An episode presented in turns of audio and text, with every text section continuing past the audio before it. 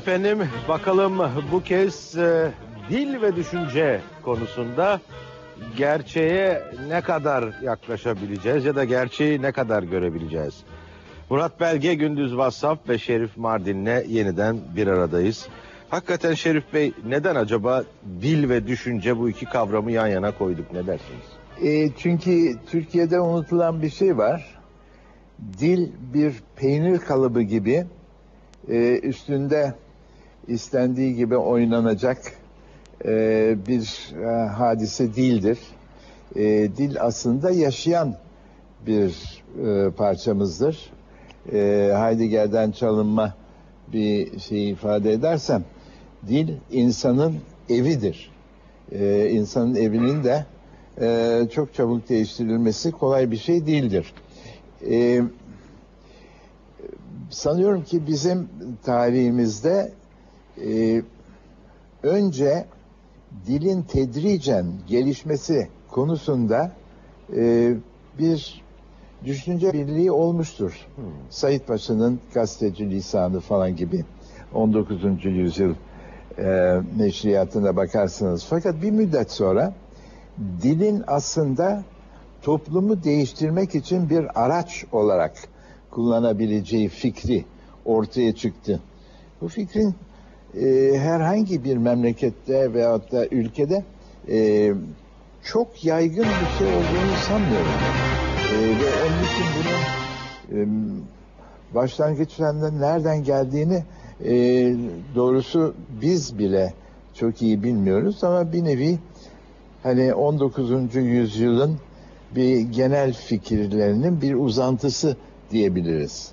E, e, fakat her zaman dilin yaşayan bir nesne olduğu konusunda e, bir bir fikrim olmuştur ve bir dil yoluyla hem düşünceyi düş, e, yaratmak hem de aynı zamanda bir e, yeni toplum yaratmanın kolay bir şey olmadığına inanmışımdır.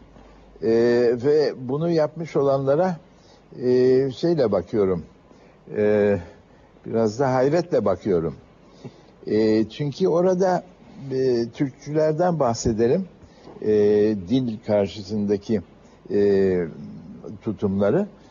Şimdi orada ilginç bir şekilde bir ikili bir e, bir şey var, bir e, e, yaklaşım var.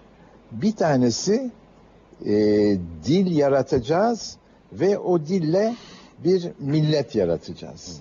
Ama onun tam yanında bir diğer düşünce var. Hep beraber geliyor. E, dil aslında Türklerin en böyle zübdenin zübdesi e, düşüncelerini ve yaşlarının e, temelinde olan fakat üzerinde çok fazla durulmamış, önem verilmemiş olan bir şeydir e, Ziya Gökalp. O önem verilmemiş olan konuyu veyahut da yaklaşımı veyahut da özelliği ortaya çıkarmaya çalışacağız.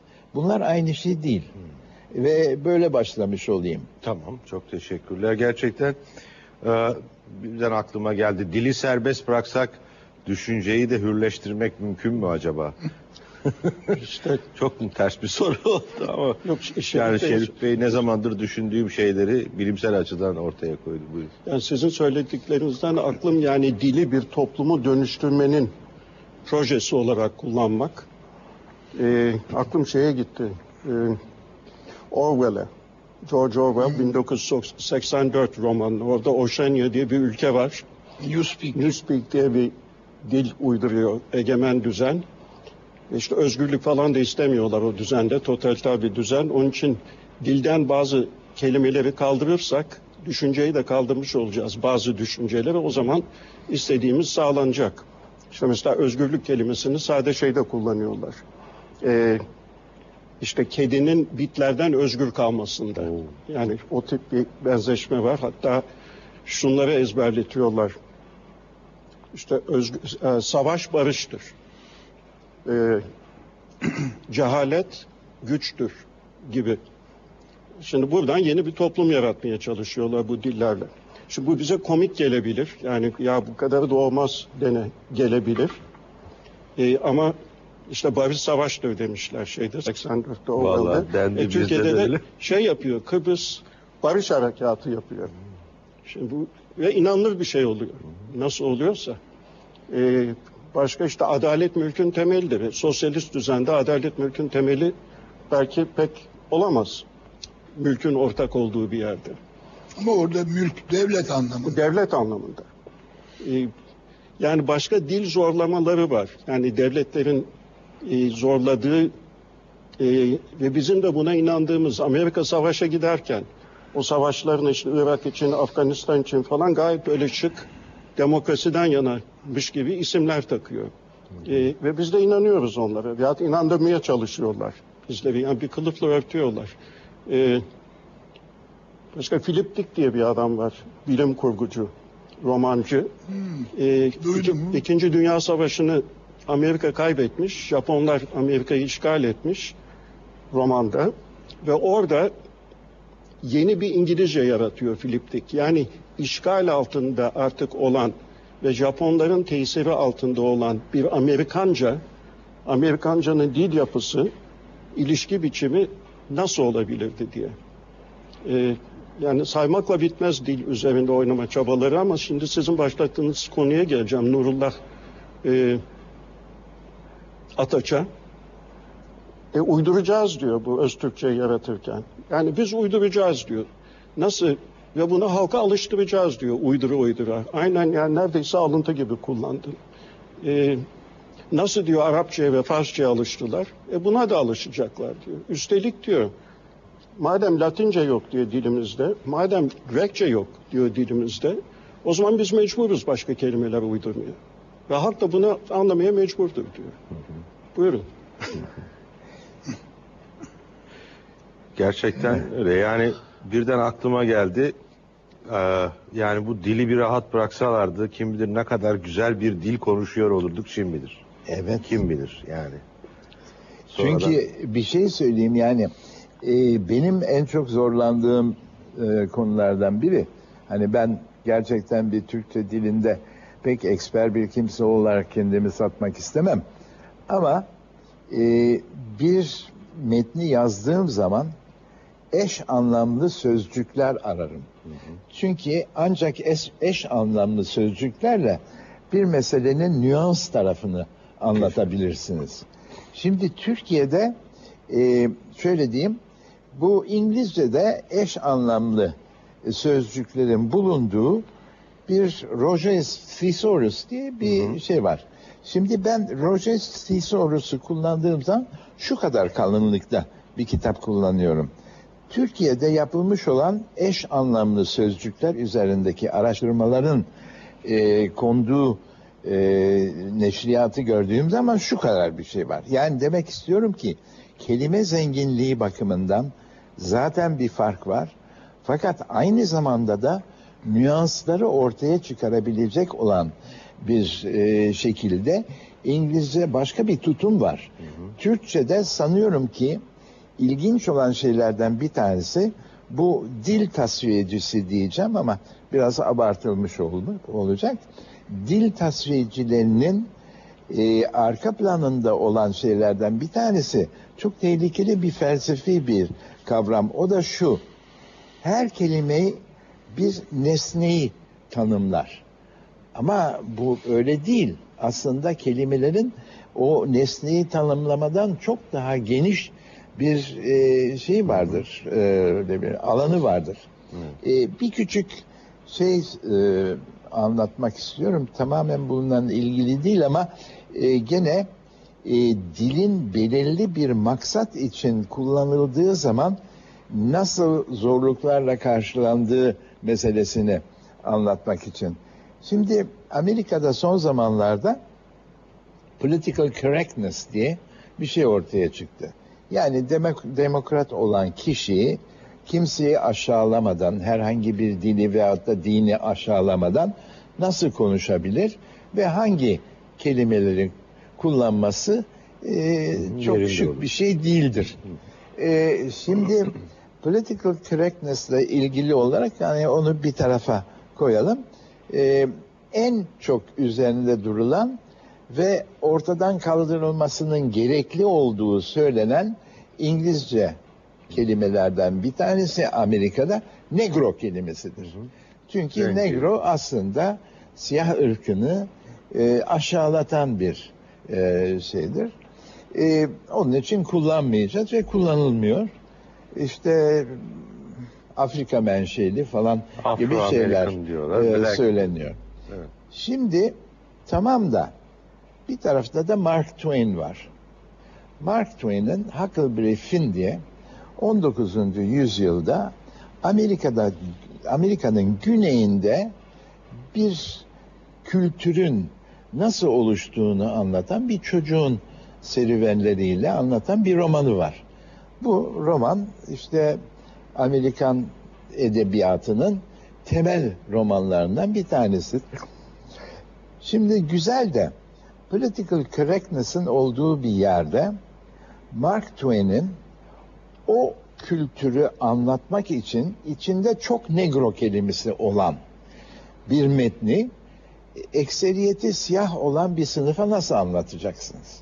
Bir problem oluyor bu Amerika'da ve negro kelimesini Mark Twain'in kitabında ortadan çıkar yani atıp onun yerine slave, esir e, kelimesini kullanıyor. Bu tabi hani e, biraz da Mark Twain'in anlatmak istediğini yani orada nasıl bir kültürün gelişmiş olduğunu ve nasıl siyahları o kültürün siyahların o kültürün yeri olup olmadığını anlatmak isteyişini tamamen ortadan kaldırıyor. Ciddi bir Ee, hasar yani. Ciddi. Ha şimdi Türkiye ile ilgili olarak gene political correctness e, herhangi cumhuriyetin herhangi çıkmış olduğu bir metnini aradığınız zaman bulamıyorsunuz. Orijinalini mi bulamıyorsunuz? Çünkü orijinalini arı Türkçe kelimelerle doldurup manasını e, değiştirmeyi gayet kolay e, meydana getiriyorlar. Evet. Yani bir nevi e, siyasi bir yönü olan bir bir şey. Yani Türkiye'de ben çok e, çalıştım. Bütün bu şeyler e, Cumhuriyet'in esas metinleri Arı Türkçe ile size intikal ettiriliyor. Arı Türkçe ile intikal ettirildiği zaman çoğu zaman manası tamamen değişmiş oluyor.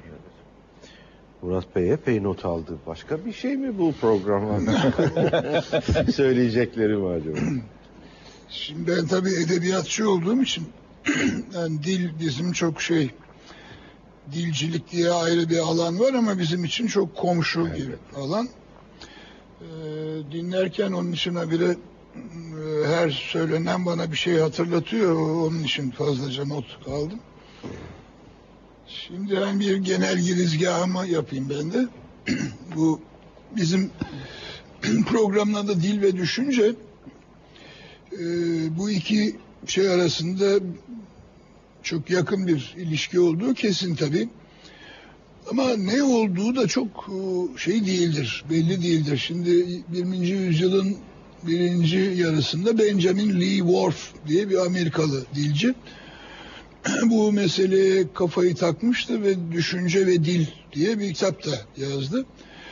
Orada mesela ne bileyim şey işte bu Çince vesaire gibi uzak doğu dillerin yahut e, elinin altında pek çok örneği olan Kızılderili dillerine bakarak işte bilmem, e, zamanı nasıl anlıyorlar e, kelimeleri vesaire gibi bir kitap yazmıştı. O zamanlar bu çok lafı edilen bir kitapken e, sonra yavaş yavaş şeye nisyana terk edildi. E, Çünkü çok direkt bir ilişki kurmaya çalışıyordu. Ve artık böyle düşünmüyor insanlar. Ee, ama mutlaka dil ve düşüncenin bir şeyi var, bir e, bağlantısı var. Nitekim işte Worf falan e, artık e, konuşulmaz hale gelirken gitgide daha fazla konuşulur hale gelen dil felsefe ilişkisi. İşte yani gene bu e, Wittgenstein'ler vesaireyle şeyden e, Anglo-Sakson ülkelerde başladı. Bana göre o da artık biraz miadını doldurdu ama işte analitik felsefe falan filan diye bu devam ediyor. Şimdi mesela Şerif Bey demin şey dedi hani her kelimenin bir nüans. nesneyi anlatması. Şimdi böyle bir alışkanlığımız var. İşte masa kelimesini kullanınca aklımıza bir masa geliyor işte bardak diyoruz falan. İyilik. Bu da bir kelime. Hangi nesneyi anlatıyor? Ee, şimdi var mı iyilik diye bir şey? Hani masa gibi, bardak gibi tanımlayabileceğimiz ama sanki varmış gibi senelerce e, felsefe yapılmış. Acaba zamanımız yetecek mi diye bir kaygıya kapılmaya başladım ben. E, Çok derin bir konuyu işliyoruz. Dil ve düşünce. Murat Bey e, biraz önce e, iki anlayıştan, yaklaşımdan bahsetti. Fransızlar gibi bir otorite kurup dili oradan idare etmek ya da İngilizler gibi işi oluruna bırakmak ve İngilizcenin dünyanın en zengin dili olduğunu söylemiştiniz. Evet, e, yani gemicilik terimlerini Hollanda'dan almışlardır, müzik terimlerini İtalya'dan almışlardır. Algebra, alkemi, e, zero, cipher falan gibi bunları Arapçadan almışlardır. Yani kim neyi iyi biliyorsa tamam alalım e, demişlerdir. Ondan ilgili bir şey söyleyeyim. Yani bizim tarihte bildiğimiz en eski dilci Panini adında bir Hintlidir bin yılında falan yaşamış ve ilk dilci olmasına rağmen belki en bilimsel adamdır. Çünkü e, işte gramercilik tarafına şey yapmaz, yüz vermez, dili yaşayan bir sistem olarak alır. O sistem olarak e, dilin çeşitli unsurları arasındaki ilişkileri inceler. Yani bir ve demokratik ve şey e, kuralcı olmayan bir e, yani tabii kural olmadan dil olmaz çünkü o zaman birbirimizi anlayamayız. Ama yani bir de doğru gramer diye onun üzerine ya doğru kelime diye onun üzerine bindireceğimiz şeyler işi karıştırıyor. Yaralarımı deşiyorsunuz Murat Bey. Neyse. Buyurun. Yani çünkü benim mesleğimi de ilgilendiriyor bu söyledikleriniz evet. Ee, şimdi tabii bu İngilizlerin e, yani her dilden kelime almaları e, ve bunu İngilizce yapmaları e, yani telaffuzunu uydurursun e, senin olur. Fransız international der, İngiliz international der. Çok farklı bir ses yapısıdır vesairedir. Ve international dediği zaman İngilizleştirir onu. Ee, yani gene modern e, dil bilimi bize söylediği, gösterdiği şeylerden biri kelimeler zaten tamamen keyfi şeylerdir. Yani biz buna masa diyoruz. Masa değil de sama da diyebilirdik. E, asma da diyebilirdik falan filan. Üsbütün alakasız bir şeyde söyleyebilir. Yani masa kelimesiyle masanın arasında herhangi bir ilişki yok. Ama aynı zamanda bu bizim kelimelerimiz falan diye bir tür milliyetçi bağnazlığa götürmek için de bir şey yok. Bir e, lingüistik bir neden yok. Evet. Bu politik e, vesaire e, milliyetçi ideolojiyle ilgili ayrı bir şey. Yani o bakımdan İngilizce e, üzerinde durulması gereken ve değerlendirilmesi gereken bir şey bu şeyi Evet. e, Biraz- dışa açıklığı. Evet, sokağa da bırakmışlardır değil mi İngilizceyi? Yani Oxford sözlüğünün oluşumunu bütün Britanya'da insanlara kartotekste yaşadığın, gördüğün, okuduğun kelimeyi, karşılığını, eş anlamını, cümlenin e, içinde yer alışını bize ilet demişler. Gönüllü Burada da o binlerce insan değerleme yazıyor. sözlüğü çalışmasında benzer bir şey oldu Bizde ama yani o- ama bizde yani ben kendi dilimizi yatağa yatmış e, serumu bir takım adamların elinde bir hasta olarak görüyorum. İstedikleri zaman birazcık açıyorlar. Bazen iyi geliyor, bazen gelmiyor. Sokağa izin vermiyorlar bizde. Türkçeyi kendi dilimizi sokakta öğretemiyoruz biz. Çok enteresan. Geçenlerde bir hırdavatçı dostum e, bana bir şey anlattı. Bir gün dükkana birisi girmiş. Sizde demiş pıt pıt var mı? Neyi kastettiğini ben çabuk anladım çünkü onu gördüm biliyorum. O pıt pıt e, bir ambalaj malzemesidir. Baloncuklardan oluşur. Halk adını koymuş pıt pıt. Bu kadar basit yani. Veya e, ayakkabılara tutuşturmada bir tarafı geç e, kumaş öbür tarafı böyle tırtıllı bir şey vardır. Hani elinize çektiğiniz zaman açılır. Halkımız ona cırt adını vermiş. Bakın halkı konuşturmamayı. Bakın halkı konuşturmamayı. Bazen birbirimizi konuşturmuyoruz bu yüzden. Hacettepe'de bir master tezi yazmıştım. İlk önce bölüm başkanına gitti. Reddedildi, geri geldi. Öz Türkçe olmadığı için. Başka Ama bir ben bölümde de Öztürkçe. Öztürkçe olduğu için Evet ama ben öz Türkçe bilmiyorum. Bu sefer kendisi iş edindi. Benim tezimi değiştirdi. Şimdi benim bir master tezim var. Okusam anlayamıyorum. Ee, evet, ben de aynı şey oldu. Çünkü e, doçentlik e, çalışmamı yazarken bir taraftan ben yazıyordum. Bir taraftan benim yanımda olan asistanım da bunu Arı Türkçe'ye tercüme ediyordu. Ve Arı Türkçe'me olan e, nüshası e, verildi. şey bu çok ilginç bir şeydi aslında. Tabii çok istifade ettim orada. E, benim bir takım antik tabirlerimin Arı Türkçe'ye. Ay, üzücü bir konu da e, sokakta üretilen gençlerin ürettiği bir takım kelimelere kavramlar kavramlara e, çok ağır eleştiriler yönetiyor, alay ediyorlar. Dolayısıyla bu da insanları bu konularda çekingen kalmaya zorluyor. İşte e, kendine iyi bak. İşte "Aa, bu ne canım İngilizceden geliyor. Take care'den geliyor. Ha. Halbuki bir baktım ben Şeyh Galip'te hoşça bak zatına diye harika bir kelime var. Gerçi o orada insana insanın yüceliğini tanımlamak için. Sen o Evet. kadar yüce bir varlıksın ki kendine iyi bak. Ama öyle bir şey varmış demek. Oha olduğuma çok kızdılar. E ne yani ve o zaman insanlar duruyor. Ben bir ayıp yapıyorum herhalde falan diye. Onunla ilgili e, bir konu daha var. Yani ve Murat'ın e, son zaman e, şu- şu sıralarda ortaya çıkarmış olduğu bir problem. E, dışarıdan aldığımız söz kelimelerin ve bilhassa kavramların e, anlamının değişmesi günlük dilde.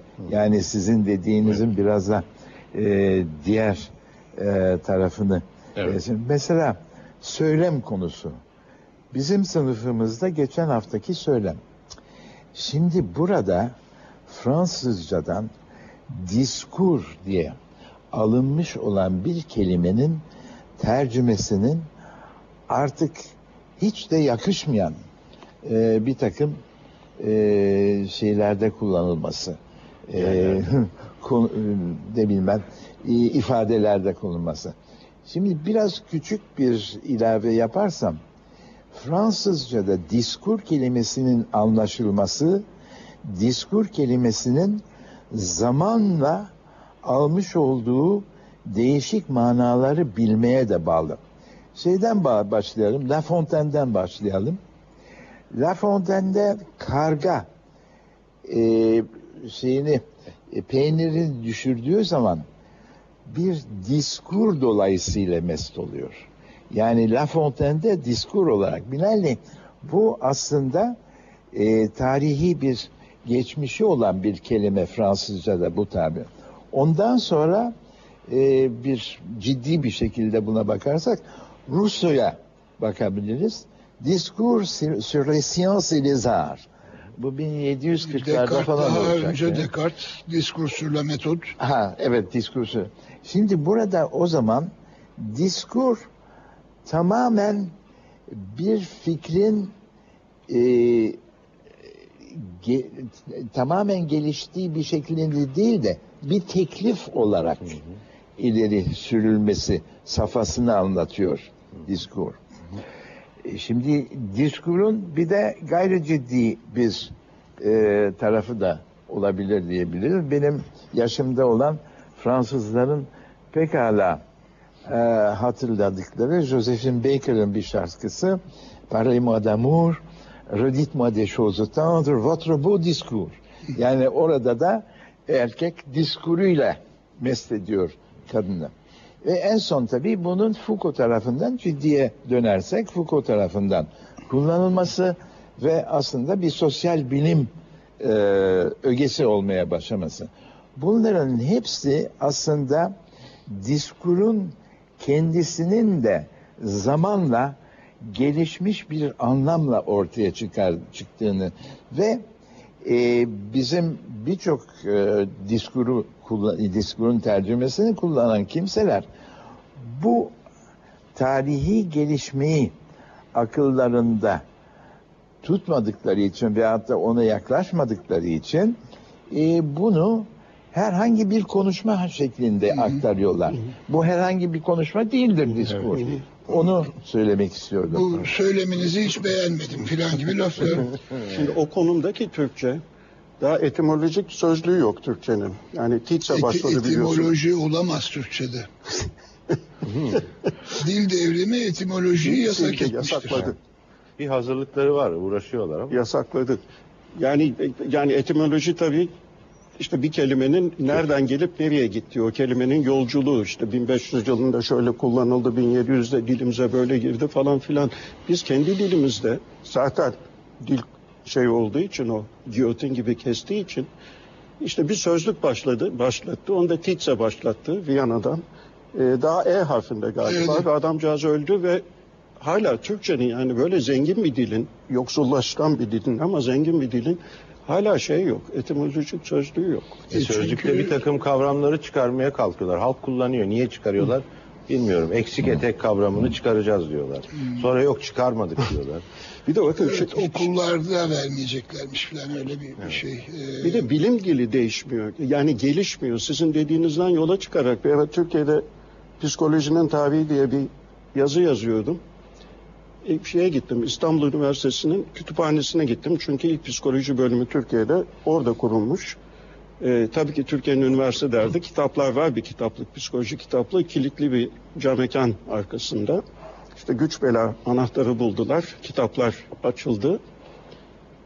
Ve durmadan bir değişiklik var kitaplarda. Şuradan Türkiye psikoloji Fransızca girmiş. İlk ekol Fransızca. Sonra Almanlar geliyor. Yani ilk di- diyelim 10-15 yılın kitapları Fransızcadan çeviri veya Fransızca kitaplar. Ondan sonra Almanca, Alman ekolüne girmişiz.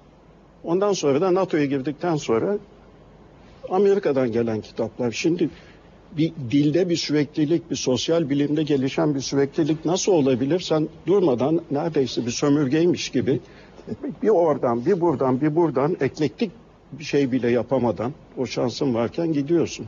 Yani Türkçe'de bilim dili de maalesef o anlamda pek Evet. gelişmeyen bir dil. Dilimizi pek doğru yani doğru demeyeyim ama iyi güzel kullanamadığımız, e, yetersiz kaldığımız söylenir. Bunda bu tavrın yani senin dilin hani derler ya komünizm gelecekse onu biz de getiririz. Senin konuşmanı da biz icat ederiz. Biz hallederiz.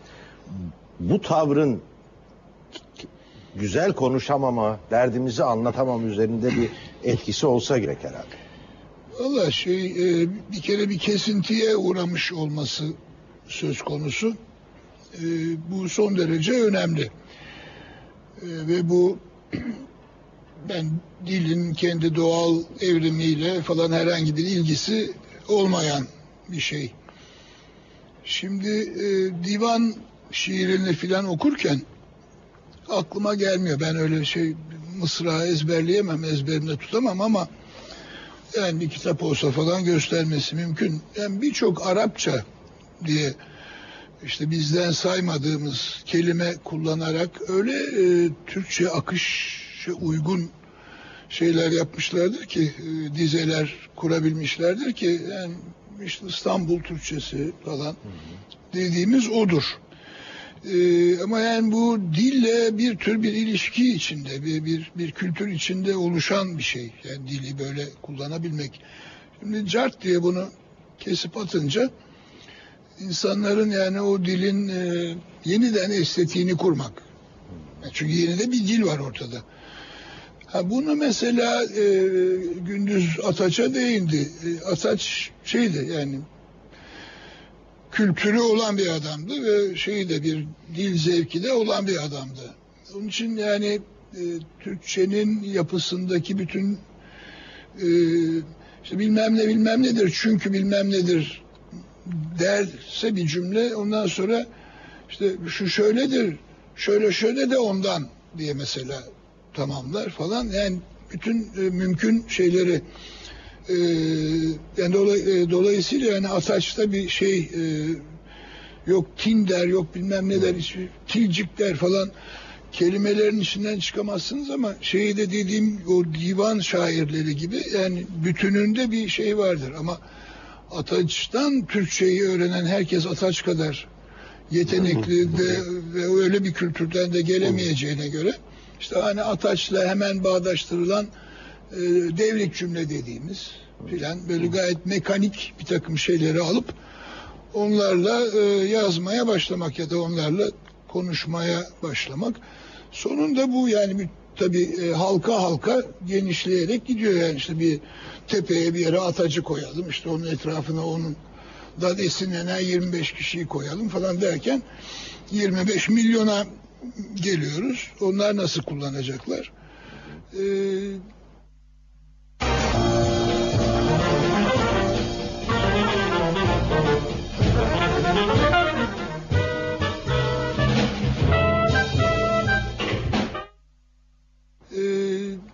yani bir kere işte sentaks dediğimiz, söz dizimi dediğimiz şey alt üst olmuş.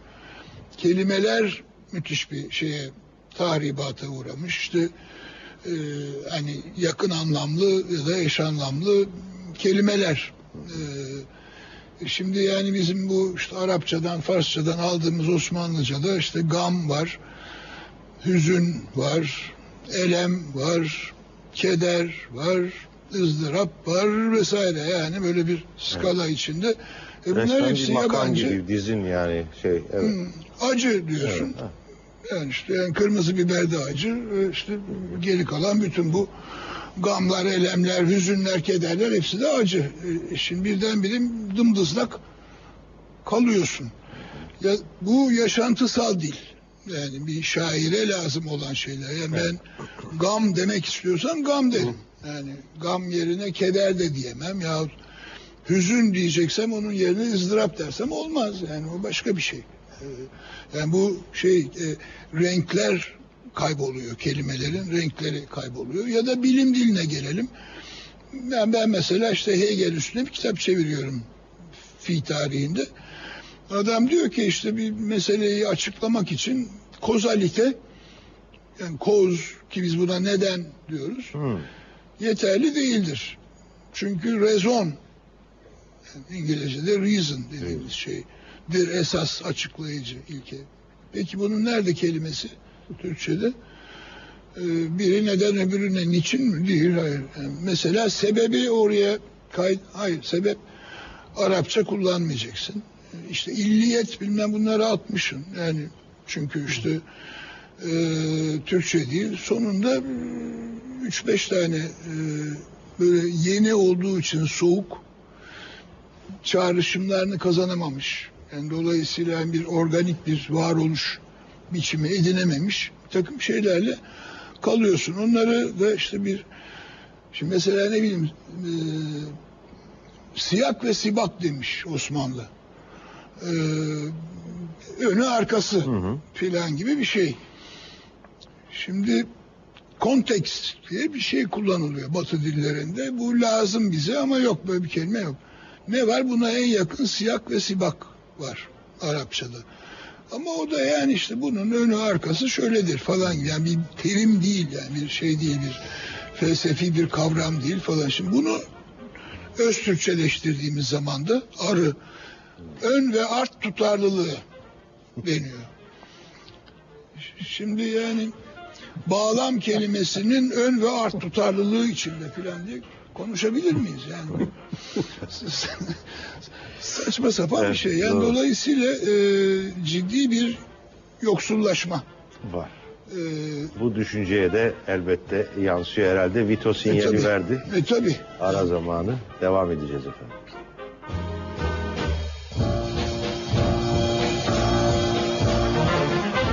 Osmanlıca her ne kadar çok sayıda e, yabancı kökenli kelime almış olsa da e, aslında Türkçedir.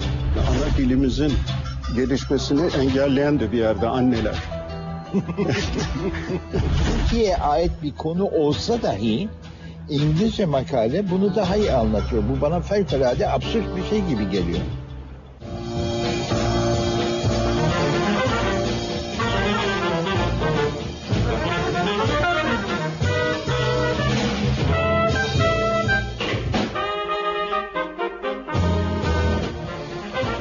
Aşamaya kadar e, dilin e, bir takım otoriter müdahalelerle e, nasıl e, zenginleşmediğini, e, nasıl yaşatılmadığını, yaşayan bir kavram haline getirilmediğini konuştuk. E, bunun e, düşünceye, e, belki de özgürlüğe vesaire etkisini konuşmaya başlamıştık. Murat Bey evet öyle demişti verdikleri örnekten sonra.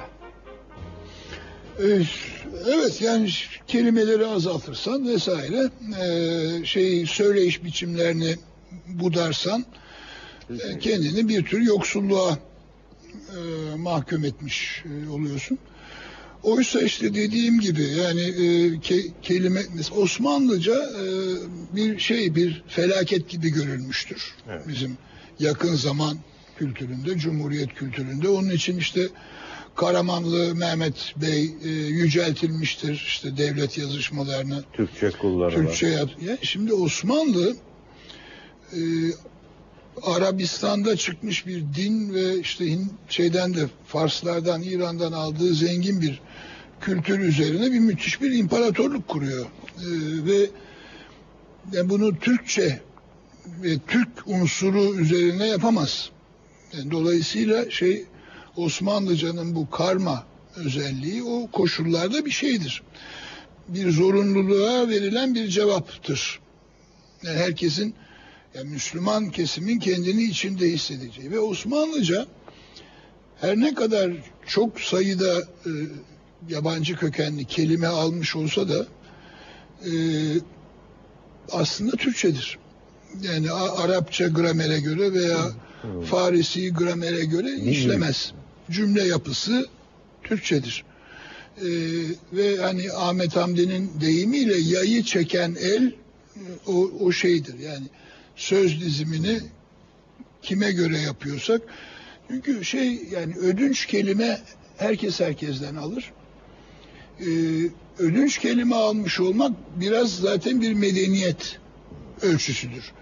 Çünkü sen 500 sene hiç kimseyi görmeden Çat Gölü'nün kenarında oturursan başkasından kelime almana da gerek olmaz. Ama hareket etmeye başladığın zaman, gidip gelmeye başladığın zaman Alırsın. bu yani sen bir medeniyet değiştiriyorsun. Evet. Asya'nın oralardan geliyorsun. Burada bir İslam medeniyeti var. E, e, işte buna cami diyeceksin ama o cami nereden geliyor? İşte cem ve cuma idi bilmem ne cemaattır. Şimdi bütün bu kavramları da Evet. alacaksın. E, ya da yani onu oradan aldın ama geldin burada deniz kenarındasın. E, balıklar var filan. Evet. Bu balıkların adı var. Kim biliyor? İşte burada oturan Yunanlılar Bunlar biliyor. E, işte ona kolyoz demiş, buna bilmem barbun demiş falan. Ne Türkçe ne var? E, Bir kılıç var, bir kalkan var. İlahi. Gü- Gündüz Bey aklıma geldi. Size söylersem belki e, bir yorum alabilirim diye düşünüyorum. Bence dili en güzel, en sağlam kullanılması gerekenler anneler. Hı. E, çevremde çok yaşıyor. Mesela çocuk artık aklı ermeye başlayınca bir şey soruyor. Bu bu niye böyle? Bir şey, yani istemediği bir şeyi annesi, istediği bir şeyi anne men ediyor. Niye diyor? Öyle.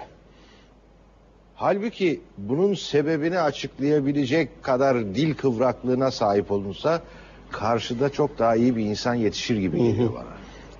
O biraz da pedagoji meselesi ama sade dil değil. Yani e, tespit belki şöyle yani ana dilimizin gelişmesini engelleyen de bir yerde anneler. Çünkü düzeltiyorlar devamlı. Halbuki dil Şerif Bey'in ilk başta söylediği gibi yani peynir organik bir şey, gelişen ve değişen bir şey. Özellikle yeni kuşaklarla tabii değişen ve gelişen bir şey.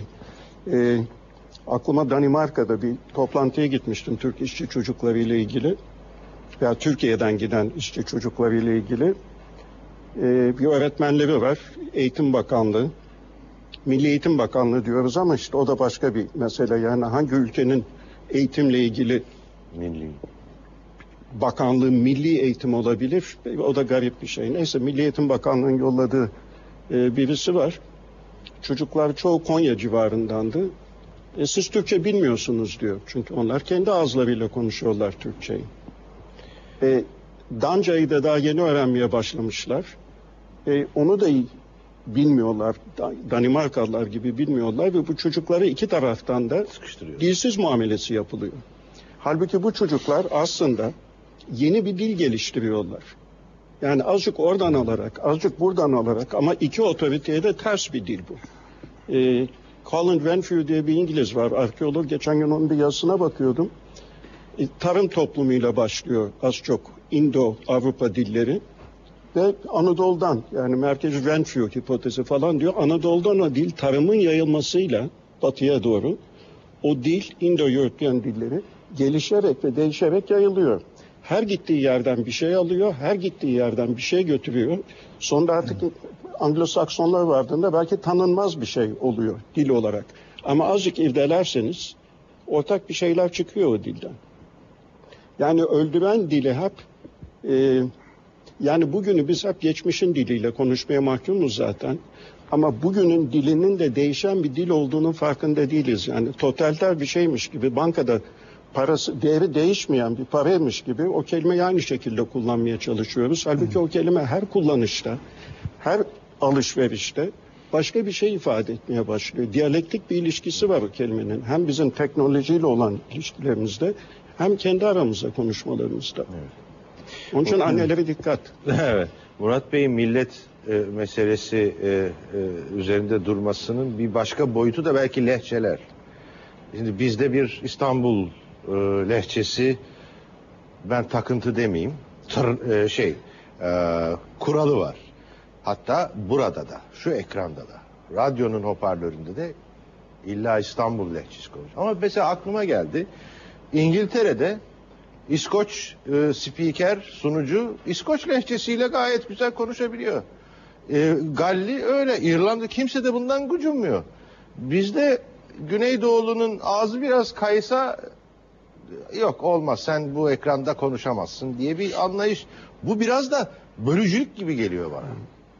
Ne dersiniz? Şimdi bu yani İngiltere örneği verdin. Ee, e, işte Labour milletvekili diyelim Harrow'da okumuştur. Oradan da Cambridge'e gitmiştir.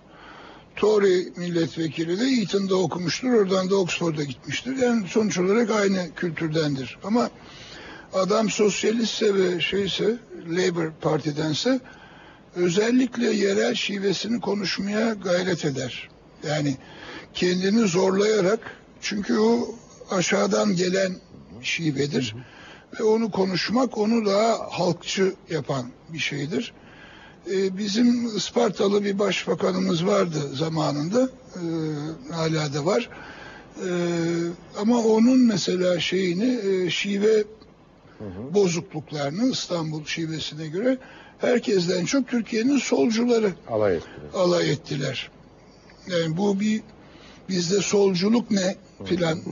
Ama bu biraz başka bir konuya doğru şey e, gelişmeye müsait. Biz bence gene dilde duralım. Tabii tabii. konu ama gidebilirsin. Yani bütünlük, ayrılık, gayrılık bu tür meselelerde bu önemli. Ee, Amerika'da da mesela CNN International'a bakarsınız. Rus kökenli, Arap kökenli, İrlanda kökenli hepsi oradadır. Onun bir amacı vardır ama. Ee, siyahı, beyazı, e, sarısı hepsi vardır. Evet, e, Döndük Bu İngiliz- tekrar.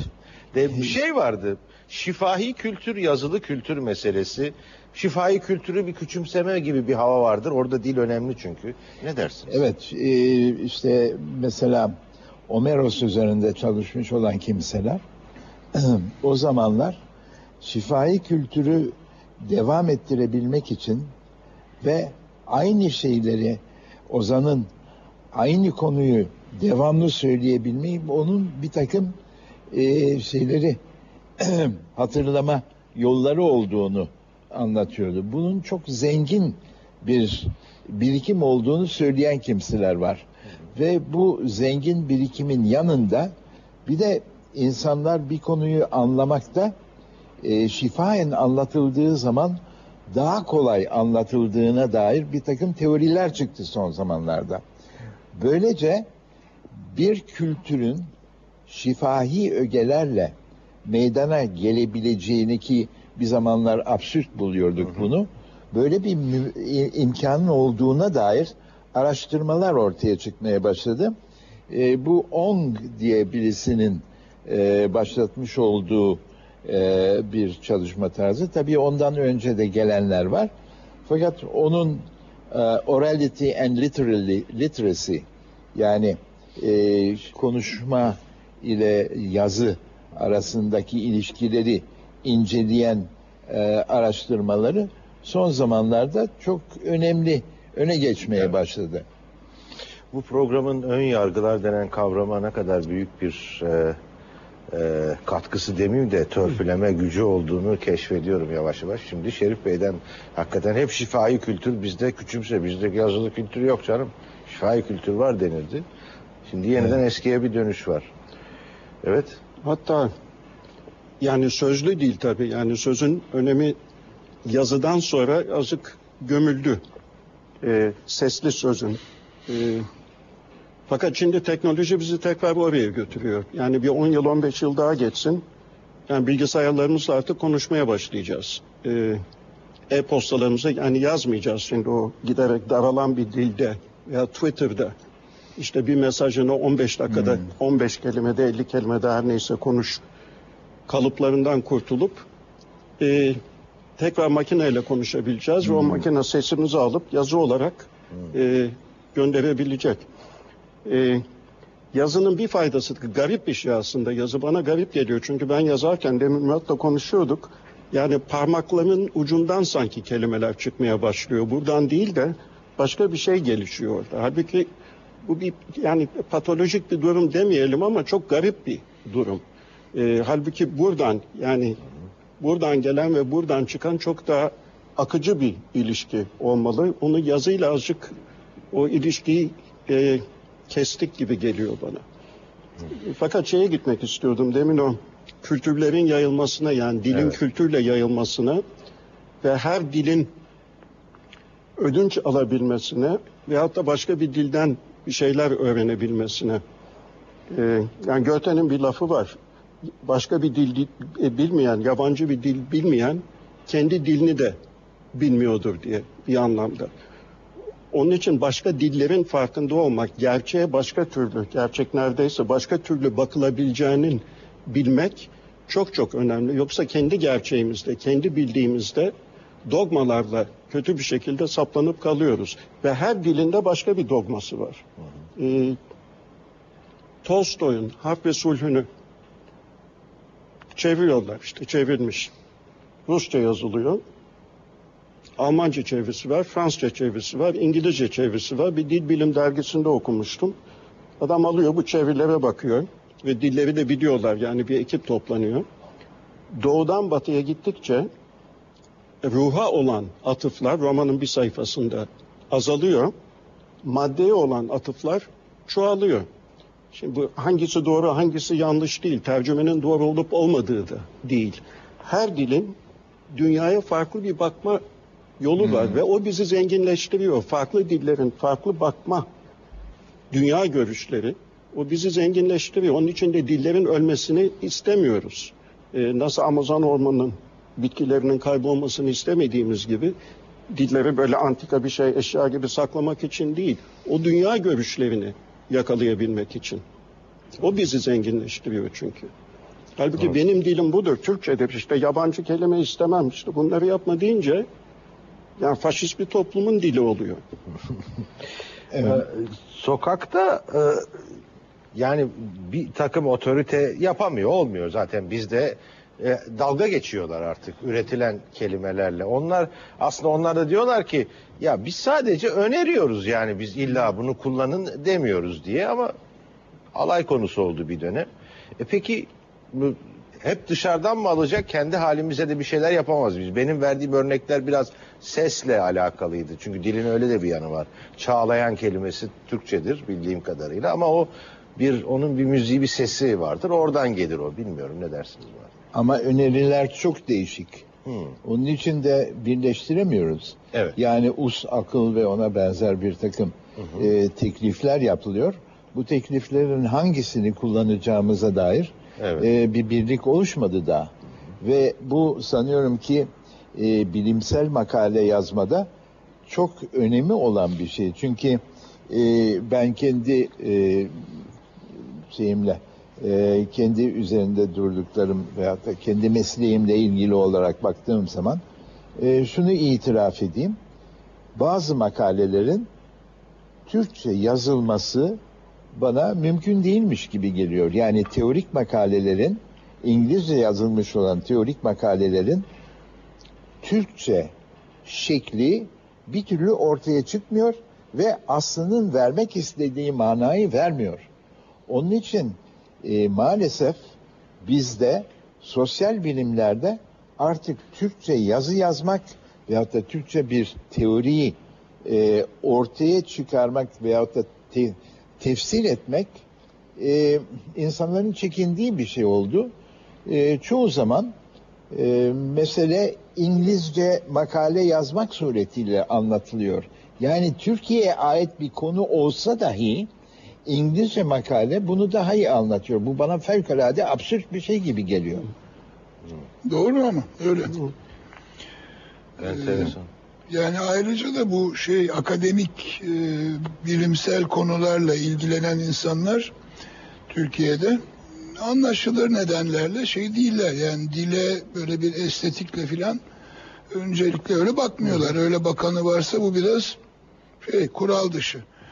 E, o zaman da yani çok böyle takır tukur e, bir şey e, çeviriler büsbütün bir. Yani Türkçe'de Hala öyle bir anlaşılmıyor. zorunluluk var mı akademiyada illa e, bir bilimsel makale yazacaksanız öz Türkçe kullanacaksınız diye. Yok, hayır. Geri çevirmeler falan yok. Yok. Bir ara bizde o zaman da TRT'deydim ben. TRT'de de öz benim zamanımda öz Türkçe yasaklanmıştı. Şeye göre değişebilir. Bölüm başkanına göre değişebilir gene. Yani Evet. falanca üniversitede falanca kişi Ha. e, kılıcı göre. tutabilir kafanın üstünde. Bir ara verme zamanı daha gelmiş efendim.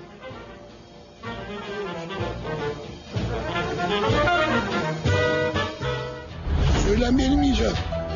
İletişim benim icadım. İlk ben bunları icat ettim. Yani şimdi bunu söylerken de bir iftiharla söylemiyorum. Tersine utançla.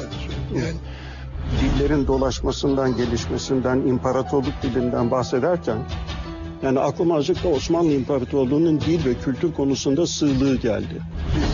Türkçeyi biraz da deyimler açısından öğreniyoruz. Böyle bir bir kelime kelime öğrendiğimiz bir şey değil.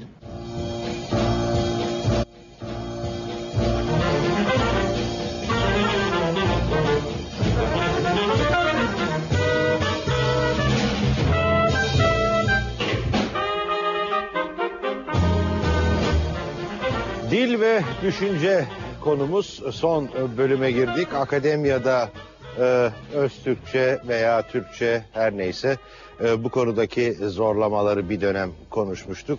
Murat Bey'e dönelim hangi bahis üzerinden veya konu üzerinden devam etmek ister?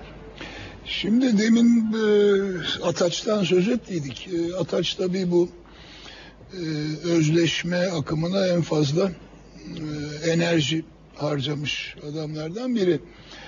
E, Kemalist e, ve onun e, şeyinde e, dünya görüşü içinde tabii Batı'yı bilen bir adam. Batı dillerini e, bir benzerini yaratmamız lazım diye düşünüyor. Ve Batı dillerine bakınca bunların temelinde Yunanca ve Latinceyi görüyor. Yunanca ve Latinceden türetilmiş daha sonraki çağlarda müthiş bir şey var. Ee, terminoloji var, kavramlar var. Ee, yani birçok zaman biz farkında olmadan e, Yunanca konuşuruz. Yani telefon ettiğim zaman ben Yunanca uzak ve Yunan e, anlamına tele, e, ses anlamına fon diyerek Yani Yunanca söylemiş olurum. Ee, otomobil dediğim zaman işte e, Latince bir şey söylemiş olurum ama farkında değilimdir. Ee, Şimdi e, burada da bir medeniyet var. Bu medeniyetin ama temelinde Arapça ve Farsça var. Yani oradakine benzer bir şeyi burada da kurmak mümkün. Özellikle de Arapça. Arapça bu üç konson temeline dayanan bir dildir. Ee, kelimenin kökeni üç tane bizim yanlış bir şekilde sessiz harf dediğimiz ne demekse sessiz harf konsonlara dayanır. K, TB, kitap, katip, mektep, mektup, ketebe, kitabe falan diye o e, şeyleri vokallerini değiştirerek belirli kurallar içinde şey yaparsın bir sürü kelime üretirsin. Şimdi dolayısıyla yani o dili bildiğinde e, mektubu gördüğün zaman bunun o üç konsondan geldiğini anlarsın ve anladığın zaman da zaten işte bunun katiple, e, kitapla, kütüphaneyle icabında bağlantılarını kafanda kurarsın. Şimdi Atac'ın derdi de yani öz Türkçeyi öyle bir şekilde geliştirelim ki bu Arapça, Farsça'da veya Latince, Yunanca'da olduğu gibi bize bir ortak şey versin. Kökenler versin ve biz oralardan üretelim. E ama şimdi bu pek olacak bir şey değil. Ee, olacak bir şey değil. Yani bir olmak gibi bir kelime var elimizde. Oraya abanıyoruz. Şöyle bir düşünün yani olmaktan neler çıkarmışız. Olumlu, olumsuz, olgu, olay, oluşum, e, işte falan, olanak, olasılık bilmem ne. Şimdi bu kadar da aynı kökten çıkınca içinden çıkılmaz bir hale geliyor. Yani o zaman olur olmaz e, her şey e, o, o köke gidiyor. Acaba öyle mi olması gerekir? Ayrıca tabii e, atacın bu yani aynı köklerin benzerlerini yaratalım oradan kelime türetelim. Biraz da fazla bir Yunanca Latince hayranlığı ve taklitçiliği. Yani bu kadar da yani çünkü işte daha önce de söylediğim gibi kelimelerle onların anlatacağı şey arasında böyle bir zorunlu ilişki yok yani o öyle değil de böyle de kurabilirsin o, o bağlantıları. Ve bu tabii derhal bir şeye dönüşüyor. Bir e, Batı dilleri e, taklidine yani Arapçadan Farsçadan kuruluyoruz. Mektep demiyoruz, okul diyoruz. Niye okul diyoruz? İşte okunulan yer. Ama o aynı zamanda ekole benziyor. Yani ekole benzediği için Fransızca gibi oluyor. Yahut şimdi uluslararası diyoruz. Ama mesela Arapçada beynel milel. Ee, yani bir önek, bir prefiks var. Halbuki Türkçe'de bu yok. Onun için arkaya gelmesi gerekiyor. O zaman bir gene komplikasyon çıkıyor. Nitekim 30'larda ya da 20'lerin sonunda bunu önce arsı ulusal yapmışlar. Yani bir prefiks olsun o arası, inter karşılığı arsı diye bir şey. Tutmamış. Şimdi bir de tabii yani bu şeyleri eski metinleri taradığınız zaman bir tutmayan kelimeler mezarlığı çıkıyor karşınıza. Yahut tutması gereken yerde tutmayanlar. Yani mesela uçak diyoruz şimdi. Halbuki ak son eki bizde şey yapar. Mekan, durak, konak falan gibi. Uçak da o zaman hava meydanı anlamına önerilmiş. Uçut denmiş hani binit, taşıt falan. Uçut tutmamış. Öbürü de anlamını değiştirerek başka bir yerde tutmuş. Ama şimdi bu kadar bireysel e, anlam diyoruz Atac'ın bulduğu bir şeydir. Kullandığımız birçok kelime. Demin konuştuk söylem. Söylem benim icadım. İletişim benim icadım. İlk ben bunları icat ettim. Yani şimdi bunu söylerken de bir iftiharla söylemiyorum. Tersine utançla söylüyorum. Yani, yani adamlara böyle mal edilen kelimeler bilmem ne olan bir dil olur mu yani? O bir dönemde mesela oturuyor hani işte önermek ne, ne öner işte pılısını pırtısını topladı gitti diye deyim var. Şimdi düşünüyor bu pılı pırtı ne? Bir de adam göçebe yani bunu yapan tarihi bilgilerimize göre yani çok fazla götürecek şeyi olmaması lazım. Pırtı, partal falan hani bir şeylerden herhalde bu elbiseye ilişkin. E o zaman pılı da geri kalan. E, o zaman habire kılavuzlar çıkıyor. her yıl işte yeni kelimeler öneriliyor. İşte eşya eşittir pılı filan. Şimdi böyle kıyamet gibi şey var. Ee, zamanında önerilmiş ama artık tutmamış yani o imkansız şeyler. Ee, Ya ben Osmanlıca bilmiyorum da fakat bilen arkadaşlarından ve sizlerden tabii ki günümüz Türkçesine zenginliği yani düşünce ve kelime fetişi bakımından büyük bir fark var. Olağanüstü bir zenginlik var. Fakat demin dillerin dolaşmasından, gelişmesinden, imparatorluk dilinden bahsederken yani aklıma azıcık da Osmanlı İmparatorluğu'nun dil ve kültür konusunda sığlığı geldi. Ee, Mısır bir 300-400 yıl galiba Osmanlı toprakları içinde. İşte Evet. 1800'lerin başında Napolyon gidiyor oraya, bir orduyla gidiyor fakat bir ikinci ordu daha götürüyor. arkeologlar. Arkeologlar, dil bilimciler vesaire ve kaybolmuş bir medeniyeti yani Mısır'ı, Firavunların Mısır'ını 4000 yıllık bir medeniyetin dilini de çözüyorlar Rosetta taşıyla. Osmanlı'nın hiç ilgisi olmamış. Os- Osman Hamdi bir müze kurmuş belki bir iki taş getirmiş. Yani azıcık da kapalı bir kültür bir anlamda. Yani çok daha genç Fransız bir, bir yüzbaşının işte topçu subayının başındaki Fransa bu kültür yayılmasını aydınlanmanın da belki bir sonucu olarak Evet. dile getirebiliyor. Biraz biraz dünyada yeni yani bu süreler başlıyor. Bir de- Osmanlı da onun sürecin dışında tabii. Bir de yeni toplulukları merak etme meselesi. Yani aydınlanmanın öne getirdiği konulardan bir tanesi. Ee, işte Montesquieu falan gibi kimselerin e, karşılıklı e, topluluk a, şeyleri e, araştırmaları yapmaları, yapmasının sebeplerden bir tanesi. E, o zamanki seyyahların e, çok zengin bir literatür ortaya çıkarmış olmaları ve insanların artık e, iki yani iki şey. Bir tanesi seyahatler gitmiş öyle bir şey var, zenginlik var. İkincisi tecessüs diye bir şey var. Yani diğer toplulukların esası nedir? Ee, bu yamyamların mesela bir iç kuralları var mı? Veyahut da e, şeyde Amerika'da bulduğumuz ve orada yaşayan insanlar insan mıdır? Yoksa başka bir şey midir? Yani baştan itibaren Katoliklerin merak ettiği konulardan bir tanesi. E, bence o senin de dediğin gibi e, o şey yok. O, o e, başka topluluklara karşı olan e, bir yaklaşım işte gelsin e, biz onlara karışmayız. Fakat aynı zamanda o topluluğun esası nedir? Nasıl çalışıyor? O tip bir şey yok. Bir Bilimlerin arama yok. uyanışında yoksun. İşte aydınlanmanın tamamen dışındasın. Şimdi Napolyon'un aslında yani şahsi denebilir. Kişisel merak arkeologla falan oralara gitmesi. Çünkü tarih yeni yeni öyle yani tarih Fransız ihtilalinden sonra işte daha Mişle falan çıkmamış ortaya. Yavaş yavaş hem bir tarih bilimi ortaya çıkacak. Ama şey var, e, William Jones İngiltere'de, e, Hindistan'da.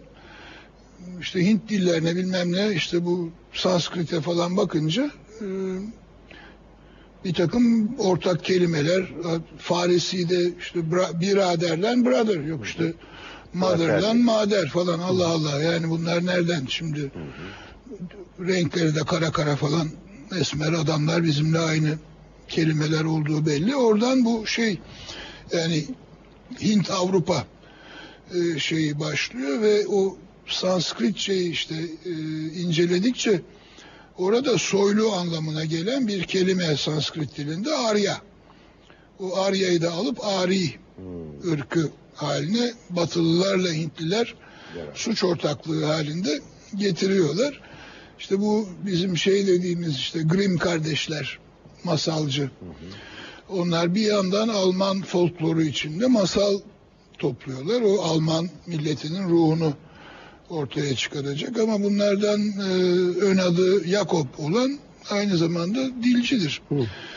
E, ve işte Grimm kanunları falan diye bu Hint Avrupa dilleri dediğimiz dillerde ses değişimleri ne zamanlarda nasıl olmuş buna dair gayet önemli hala da şey olmamış, çürütülmemiş bir tezi vardır falan filan. İşte o her derler mer derler onların çağı. Yani dolayısıyla Napolyon doğruya giderken hem Mısırlılar da var. Yani Hindistan olduğuna göre Mısırlılar niye olmasın akraba mıyız bilmem ne o Evet. o medeniyetle bizim ilişkimiz ne yani bunlar yeni yeni başlıyor dünyada bu biz bu merakların dışındayız tamamen. Aklıma geldi. Anadolu'da da aslında belki Türkçe konusunda ya da kendi e, dilimiz, dillerimiz konusunda ciddi bir menba var da biz bundan yararlanamadık mı? Yok derleme sözlüğü yapıldı burada da yani olabileceği kadar. Evet. Çünkü geçen hoş bir atasözü duydum benim memleketimden, Gaziantep'ten.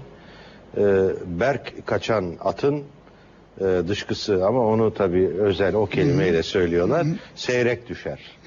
Ee, hoş bir şeydi. Berk işte hızlı gitmek demekmiş. Demek ki bilmediğim bir kelimeydi. Bunlar oralarda- tabii biraz şey oluyor, sansürleniyor. Yani böyle deyimler, atasözleri vesaire ama bunlar kibar şeye çıkamıyor. Evet. Ve gerçekten Murat'ın söylediği bence çok önemli. Çünkü biz bir dili sözlüğe gidip tek tek o sözlükten çıkarıp kendi dilimiz haline getirmiyoruz.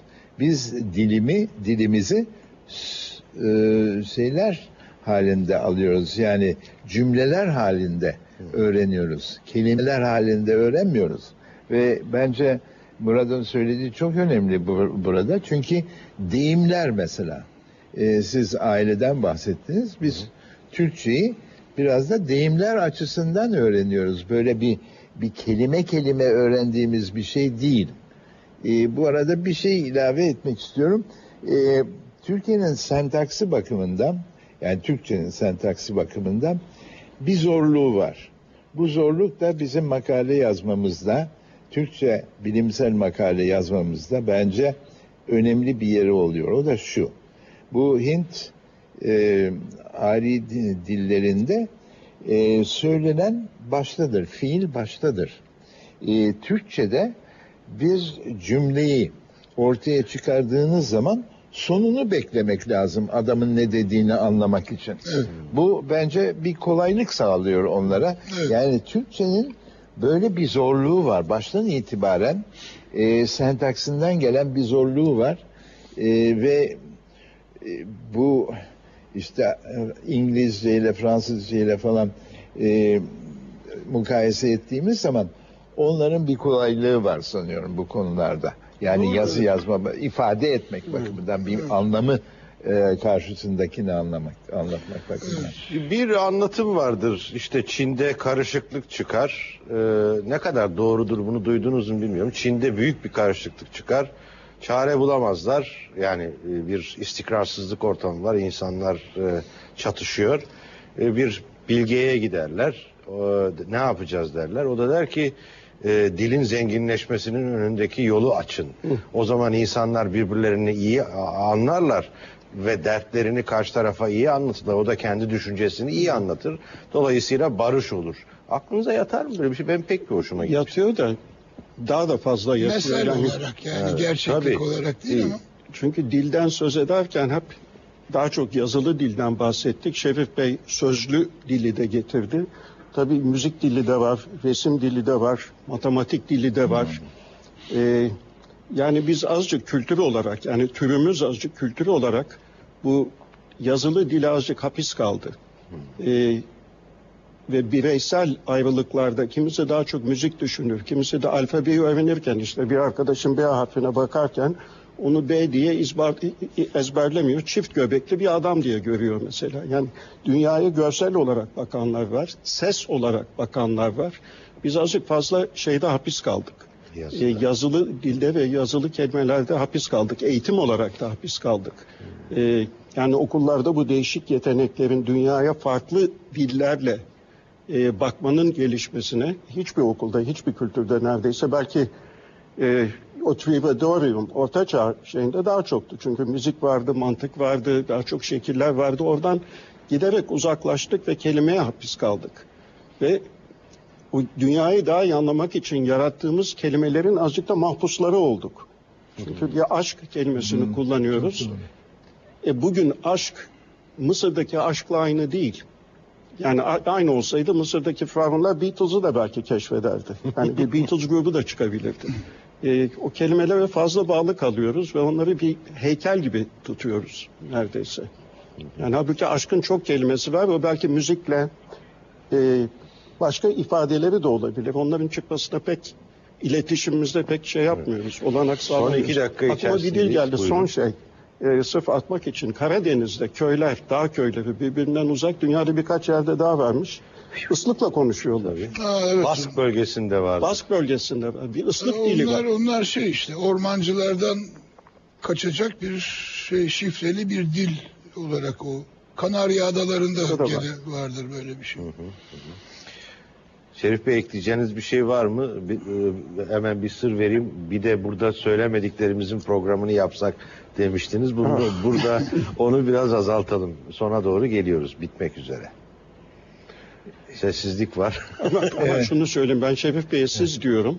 Evet. Murat'a sen diyorum. Bu demek değil ki Şefik Bey'in bende bir iktidarı var. Bu saygıdan sade. Evet. Fakat bu siz ve seni de mesela bir iktidar meselesi olarak o kadar kullanıyoruz ki Türkiye'de. Evet. Ve keşke bundan azıcık özgürleşebilsek. Yani baş- sen benim kim olduğumu biliyor musun diyor birisine. Yani son derece doğru bir şey ve hep de e, bunlarla karşılaşıyorum. Yani günlük hayatımızda senle ve sizle e, nerede kullanılması gerektiği konusunda e, baya e, ben zorlanıyorum. Yani e, bence birçok yerlerde sen e, sen sen olarak hitap etmek doğru bir şey değil. Yani bir insana baştan itibaren bir otorite tesis edici bir kelime oluyor sen. Ve birçok yerlerde bence sen kullanılmaması gerekir. Öğrencilere mesela otomatik olarak sen denir. Evet. Bence bu doğru değildir. Yani bir kere bir bu kadar bir şeyimiz var mı? Ee, öğrencilerle bu birdenbire bir ilişki kuruyor. köle yani bir muamelesi. sa- Köle muamelesi. Evet. Ee, ve bence bu çok yanlış bir şey aslında. Ee, sen bir otorite e, şey aracı olarak çok kullanılıyor Türkiye'de. Çok çok teşekkür ederiz konuklarımıza, daha doğrusu katılımcılarımıza. Bir programın daha sonuna geldik. Yeniden görüşmek üzere, hoşçakalın.